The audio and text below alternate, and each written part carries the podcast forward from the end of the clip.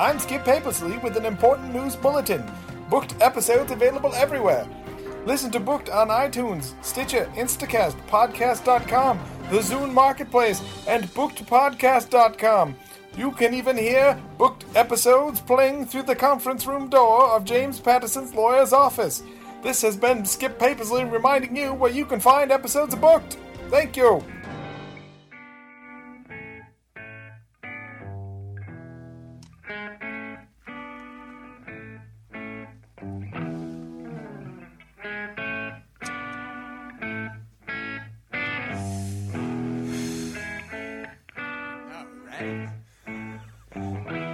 Welcome to the Book to the Noir at the Bar sessions. I'm Livius Nedin. And I'm Rob Olson. So, since this is our first episode in our Noir at the Bar sessions uh, series, I'm going to tell you a little bit about our history with Noir at the Bar and kind of what you're going to expect to hear from us. So, Noir at the Bar, you've if you've listened to us before, you've, you've definitely heard us talk about it. Uh, earlier this year, we uh, went down to St. Louis at the beginning of March. No, I'm sorry, the end of February, and recorded an entire Noir at the Bar uh, event. So we had five different episodes of, of live readings from people who were uh, attending that Noir at the Bar event. Caleb Ross was there, Gordon Highland, um, Mark Tiedemann was there, Kevin Lynn Helmick, and even Nick Young, who was all the way in from South Africa. So Noir at the Bar is an event that is hosted by Jed Ayres in St. Louis, and it's a semi-regular reading event that uh, hosts, you know, kind of noiry, kind of crimey uh, fiction writers. Yeah, and what a great time we had while we were down there too. That was uh, it's like that. Well, I guess that was our second booked field trip, but that was uh, that was a lot of fun. We had a we had a great time there. But to speak more about why we're doing this now is uh, Noir at the Bar uh, two. The second anthology is out, and that anthology um, is comprised completely of people who have read at a Noir at the Bar session, not necessarily just St. Louis, but there are Noir at the Bars in other parts of the country as well. So we thought it'd be kind of cool to have a you know a few authors on to talk about their involvement both with Noir at the Bar and then more specifically you know a little bit about their story that appears in the new anthology, as well as some of their other writing. So one of the important things to point out is one of the reasons that uh, the Noir at the Bar anthology exists is uh, the first one was put together entirely as a, uh, a, a, sort of a charity situation. There's a bookstore in St. Louis called Subterranean Books, which um, you know in these hard economic times was having a little bit of trouble, and so Jed Ayres and Scott Phillips decided to put an anthology together, uh, put it out there into the world, only have it available for sale through Subterranean, and pretty much use the proceeds, not the proceeds, the uh, the profits and everything from that book to help Subterranean stay in business. So they were trying to drive extra business over there and, and get a little bit of money going back into that store. So um, I can't think of a better reason to, to put an anthology out. Um, and so uh, this is just kind of a continuation of the the popularity of that first anthology. So that's the the tried and true, a simple explanation. What we're gonna give you is a piece of the uh, forward, I guess, that Jed Ayres wrote. Um, so this is a little not safe for work. I'm going to read to you directly from Noir at the Bar 2. The first Noir at the Bar anthology featured a broad range of noir flavors. Our authors busted the seams of genre in a dozen different directions, and with this, the second schizo vision of crime fiction for now, we may have actually broken noir. Yes, some of the stories in this collection you'd be hard pressed to find any prosecutable actions in, but they're steeping in transgression and moral failure up to their tits. The writers got the wrong right, and that's worth more to us than a hundred brilliantly plotted whodunits. Don't worry, we brought the violence too. We won't leave you blueballed for mayhem. And sex? You bet. In fact, you may wish we hadn't. Sorry, you're stuck with it. It cannot be unread. That's good old Jed Ayres for you. Yeah, I've read some of these stories. I know you have too, and I think he's right. They absolutely cannot be unread. Yeah, I'll testify that uh, he's not he's not being grandiose. He's uh, he's really feeding it to you straight. And then when these the series of interviews is over, we're actually gonna um, review the book like we do would normally, and uh, it's going to be interesting to talk about some of these stories. Some of them may or may not come up in this series of interviews. That's right. So the first interview that we've got to kick off the Noir at the Bar sessions is going to be with Matthew C. Funk. We had a chance to talk to him recently and had a lot of fun, so I'm glad we can share it with you now. All right, here's a little bit about Matthew C. Funk.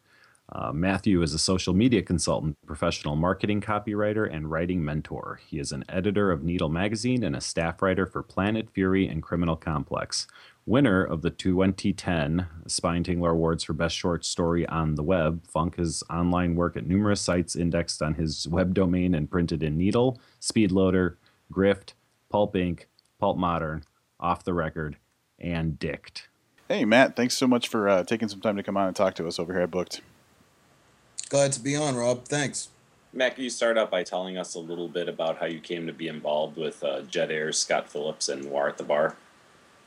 Absolutely. I just kind of pinballed my way into their path. Uh, the Noir at the Bar was notorious by the time that I showed up on the social media end of things. Uh, that is to say, making connections over Facebook and getting involved in a lot of the similar journals.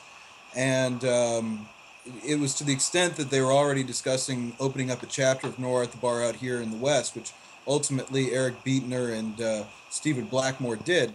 In any event, uh, you know, Jed and and Scott and I were sort of crossing paths on the interwebs, and then eventually hooked up at BoucherCon uh, a couple years ago, and then of course last year in St. Louis, the heart of Noir at the Bar. So that relationship just kind of grew out of similar creative vectors and similar social circles until I was honored to be invited into this anthology. I noticed too that actually you were part of the uh, Dicked anthology with uh, the stories that were inspired by Dick Cheney, um, and and Jed edited that, so you guys kind of had worked on stuff before, right? Yeah, we had. Uh, Jed and I. Um, well, I think yeah, all three of us met at BoucherCon in San Francisco, which was two years ago. And it was there that the Dicked anthology was being floated around. So I seized on that because I'm pretty hungry for whatever writing opportunity comes my way. And uh, it was delightful. I mean, I thought that it was more of a satirical tone to the collection, and I went for more serious, but, you know, screw it. You know, I'll find a time and a place for satirical elsewhere. Tell us a little bit about what you thought of your uh, of your actual reading experience at the. Was it at the Meshuggah Cafe? It was. Uh, I believe it was. I see. I, I, I raced there in a flurry. I found St. Louis streets terribly confusing, just kind of like a blend of, of Boston, New Orleans. Which, if you wanted to blend two traffic systems, you don't want to blend those two. At least not if efficiency is your aim. So I got there with like what I felt to be like two minutes to spare. I crammed myself into a room the size of an elevator. So if that's sounding familiar, then definitely the Meshuggah Cafe. Um, there were like about I don't know 83 people in there. Uh, I exaggerate, but it, it felt that much. There was certainly that much body heat, and um, it was a great experience. I, I had gone over uh, the piece that I was going to read because I'd been on a road trip with my agent. We'd sort of uh, bookended uh, our trip with one a reading by Frank Bill, who had um, a collection called Crimes in Southern Indiana coming out. So we hooked up there because my agent represented him. And then we basically decided, hey, you know, we don't have anything to do for three days until Noir, uh, until BoucherCon, of course, Noir at the bar. So we spent most of the time like drinking whiskey and hanging out at a lake house in Alabama, which was great but really debilitating. So I was just like pouring sweat and really tired when I arrived at Noir at the bar. But I had a really nasty piece to read, something called The Grinder, which had not been published before. I read it, and much like with my Dicked piece, it totally did not fit the tone of the event. Like everybody had done kind of like quasi comedic BDSM pieces and like things with like really clever kind of reveals, like like oh the hamster killed him, you know that kind of thing. And I cruised in with like a straightforward story of kid gets his hand stuck in a meat grinder, the end. Like it was, it was just, just horrible. And I mean, there was more to it, but uh, you know, uh, even Scott was just like, uh, "Yeah, I'm really afraid of you now." Like, uh, he was he was kind of disturbed. So there was that, and I've I've read out in the Western chapter as well, because I live outside of Los Angeles, so I've attended the L.A. Noir at the bar a number of times, about three times, and read there. Right on. So, um, speaking of the type of stories that you write, from what we've what, what we've seen of you, uh, it seems like it's pretty dark and violent. Um, is there something in particular that draws you to that uh, that type of uh, subject matter, I guess. Yes, absolutely. Uh, I've said a number of times before, for the sake of just delivering an answer in shorthand, that my interest in writing is to reveal human extremes. And by that I mean humanity in extreme situations that reveals the best and worst of our psychology. And so, violent environments, violent people, people who take a certain line of logic to an extreme fascinate me. I like to, however, eschew like grandiose or political plots because that brings it on a level of almost entertainment. You know, it, it, it becomes something that's larger than the common experience. And, and what I like to convey through my writings, even though often it is grotesquely violent or deals with really depraved personalities, is that these people are all over. They're behind the line uh, in the grocery store and they are just like strolling by on your street, walking their dog. And at any moment, they could really go off the deep end and horrible things could happen. So that's what I'm aiming for with my gruesomeness. I just want to convey the commonality of uh, violence in extreme situations. I like that because one of the things that I think is very attractive about someone like, and this is, I mean, obviously just like the most common name that I think you could think of is um, like Bukowski, is that he just writes stuff that's really, really real, you know? Right. And, and that's what drew me to his style of writing was just like that stark depiction of reality. Absolutely. And actually, I have a number of pieces that uh, mothball because they lack a venue. I don't know venues for social realism as well as they do crime. That's simply due to the people that I associate with. And, and yet, that is to say, like you noted, I, I have a number of pieces that I would consider, um, you know, just, I hesitate to say like literary pieces, but, you know, pieces that don't necessarily rely on crime plot conventions to carry the story, that are more just about like somebody in a tragic situation because that's ultimately my my aim with writing. A, a piece that I'm working on right now that's long form uh, is, for lack of a better term, talking about the decay and uh, toxic condition of the nuclear family in America. That you know, because of the nature of culture and politics and the economy being what they are, things are just getting you know kind of rotting away from the American dream that we knew in the last century. And that kind of thing interests me more than you know, uh, a clever whodunit or an intricate plot. Even though I feel I can manifest those, I don't feel that there's as much worth to the writing, at least for me. With working on subject matter, either either dark in the violent way, or even dark in more the literary kind of way, the non-crimey way you were just talking about, do you find that affects your mood, like when you're writing that? Literally, when I'm writing that, yes, I, I can get pretty worked up. Uh, afterwards, I feel terrific. Uh, I think that I do a lot of that to externalize what I'm already feeling because during the course of a day, especially since I have a desk job, I sit around and I sponge up all this horrible stuff that's going on out there. You know, I see it shared over Facebook or it pops into my Google alerts for, say, New Orleans crime, or it floats across, you know, the Drudge Report or the Huffington Post.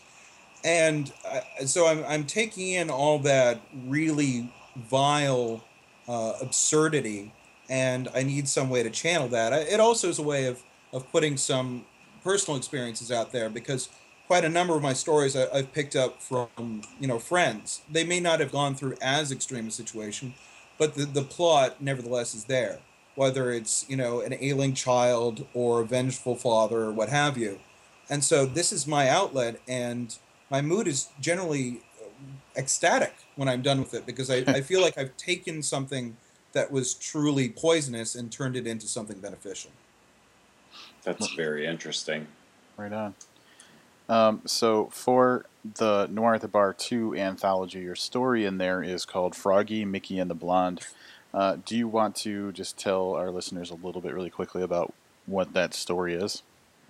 Yes, that story is basically an incubus. It was this horrible creature that sat on my chest at four in the morning when I couldn't sleep and refused to let me rest until I churned it out. And I, I, I, know authors often say, like, oh, this story, you know, just demanded to be told. Well, this one really kind of did. And I'll, I'll tell you how uh, it came to demand that, how it sunk its claws into me.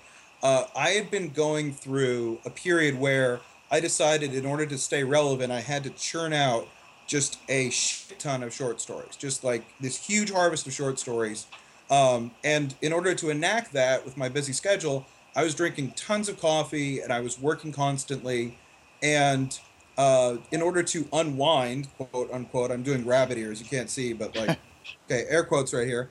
Unwind, I decided to like watch this show called, I think, Wicked Attractions. It's on Netflix.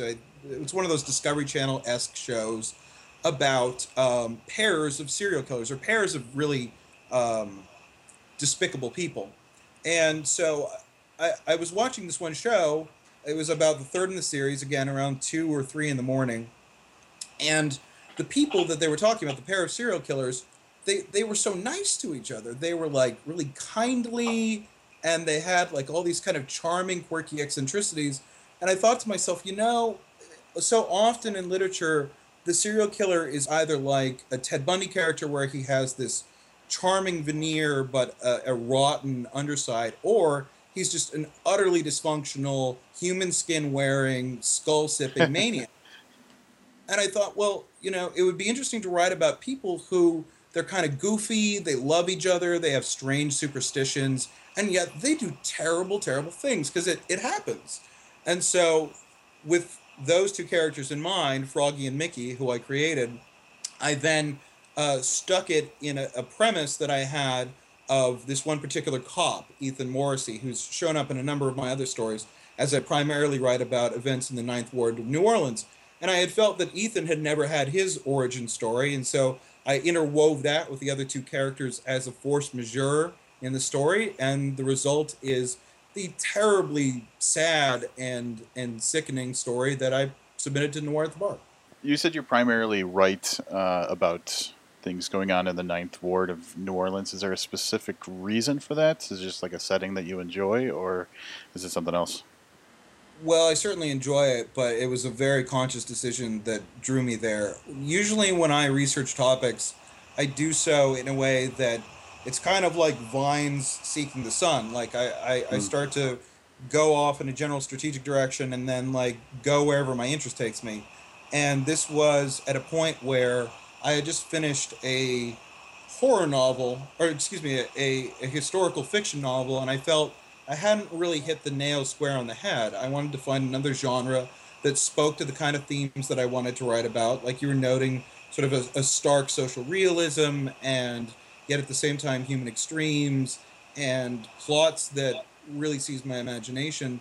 And so I decided to go into crime, but you, you simply can't go into it, at least in my opinion, without finding some inspiration. And, and in, if the inspiration is a setting, that's especially, no, especially exciting. And, and it, uh, to be candid, uh, commercial as well, because I'm somebody who's in marketing. I have a degree of brand consciousness, and writers that adhere to a particular environment do well not only in that environment, but they come to be known as like, oh yeah, Stephen King, he's the guy who writes about horror stories in Maine, or like, oh yeah, you know, uh, Michael Connelly, he's the L.A. guy, or Robert Crais, he's the L.A. guy.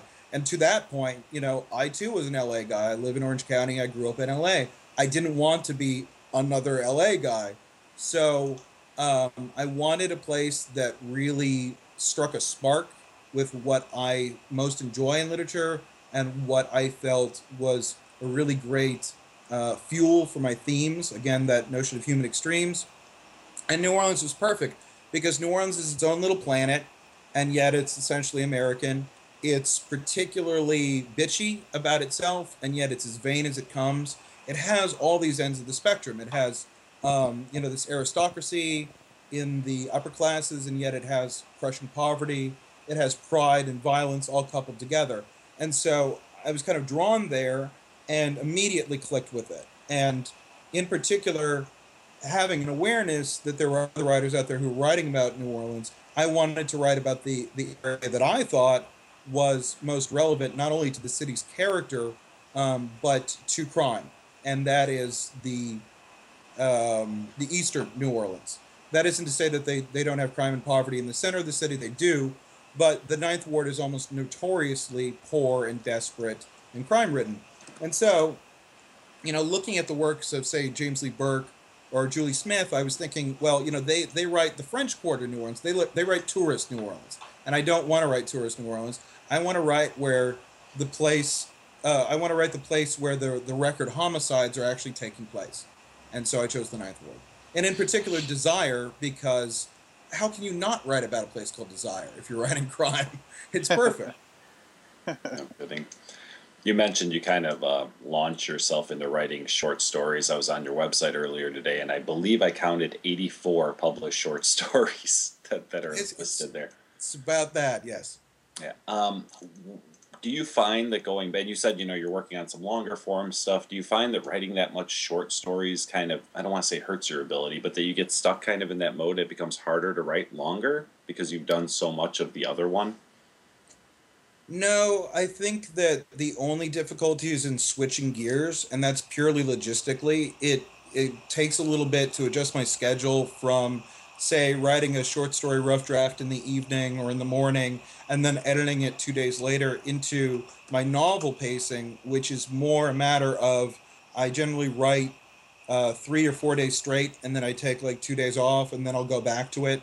Um, that's the only disparity, and that's because whenever I sit down to a project, regardless of, of its length, I think to myself, okay, what form is going to serve this? Like, are they going to be short chapters? Are they going to be long chapters?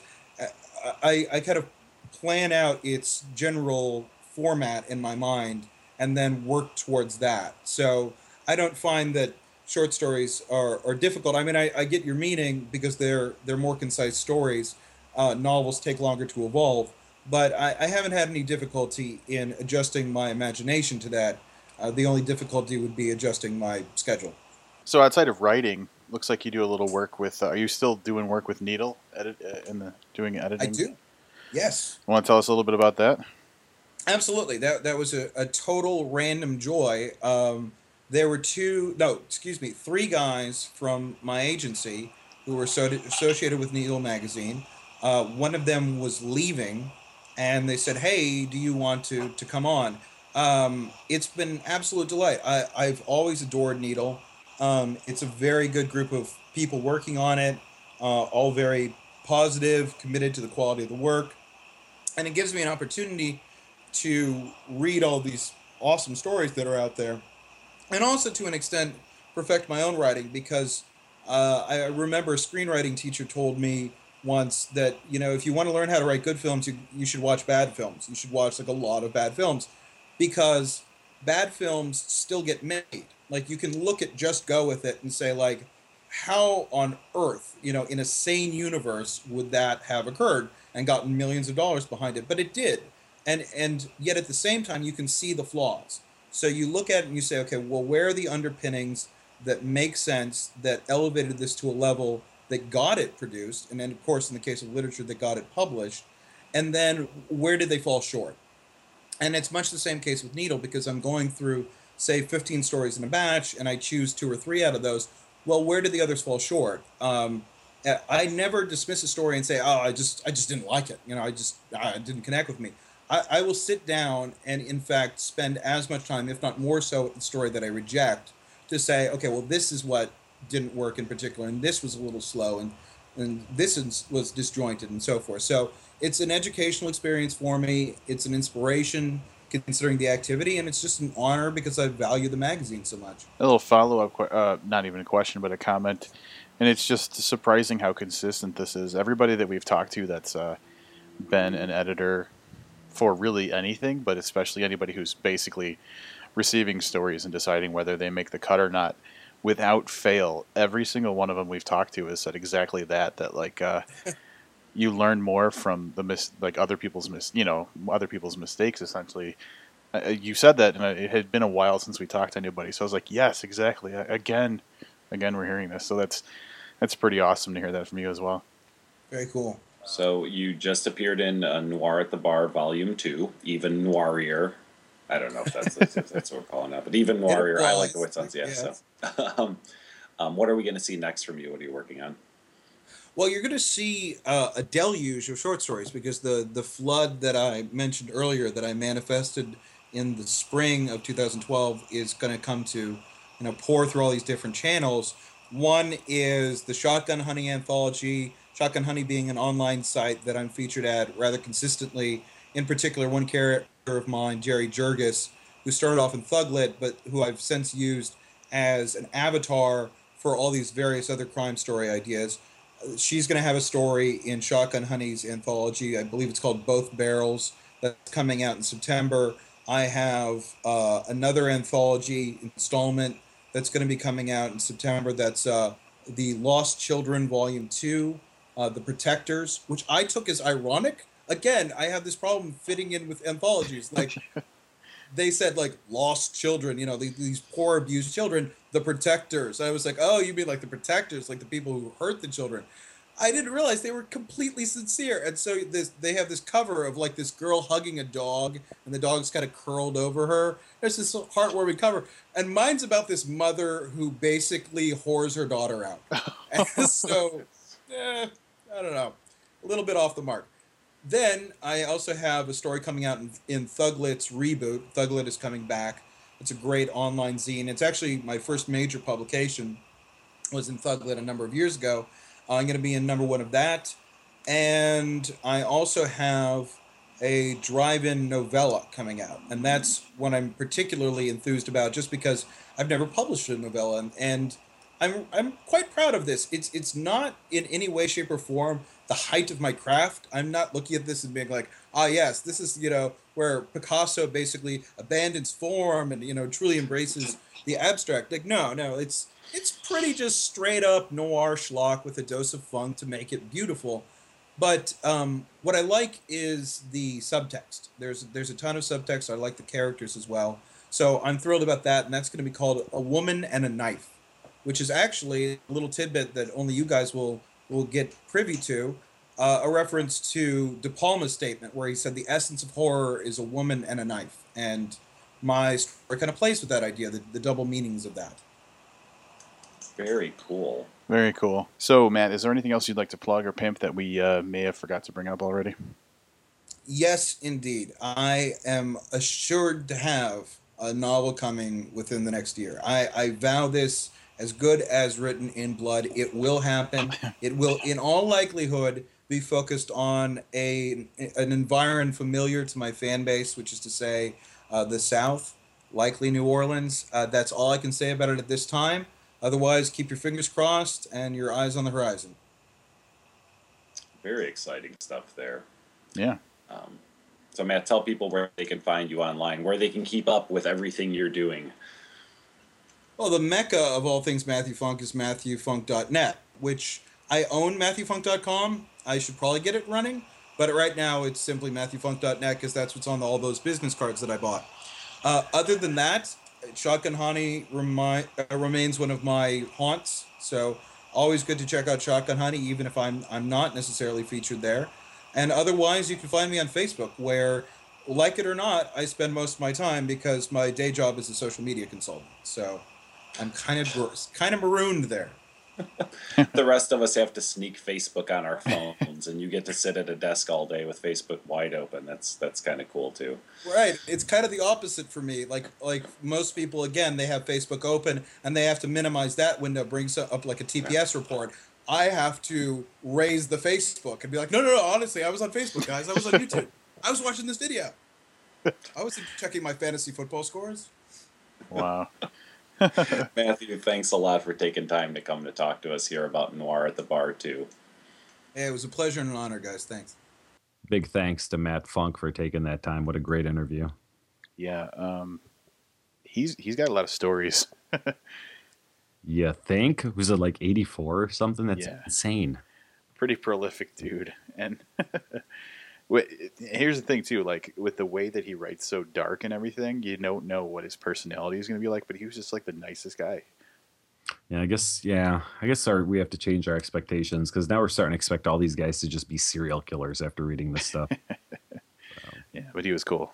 yeah. Again, the tough thing about having a, a podcast, you know, I read his stuff just now. I've read a couple other pieces of his online, you know, over the last however long, and it, it's like now I look and I go, my God, I, I can't, I can't, I can't commit to reading all this stuff. so just, just, just Yep. too much. So. Yeah. So if you haven't been to a noir at the bar reading, here's what I suggest you do. go back and listen to episodes 68 through 72. They're very short. Each episode is uh, is uh, one of the authors um, that we recorded while we were down in St. Louis at the Meshuggah Cafe. Best coffee I've ever had. Hmm. and uh, and go back and listen to a couple of those. It'll kind of give you a feel for what you can expect if you should decide to go to uh, one of the Noir at the Bar. Plus, you know what else is kind of cool? What's that? All five of those guys are in this uh, are in this collection. All five of the people that read at our the reading we recorded. That's right, and um, you also get to hear the sultry uh, sounds of the the hosts talking a little bit up there. So Jed Ayres and and Scott Phillips doing their little intros and their half drunken slurring, you know, conversation wow. and stuff. Well, wow. Jed was a little Jed got a little slurry. That's all I'm saying. all right, but you know what? You know what they say about Jed? What's that? just a giant teddy bear. He is seven feet of sweetness. That's right. All right. Um, don't forget to tune back in soon for another Noir at the Bar session. I'm Livius Nedin. And I'm Rob Olson. Keep reading.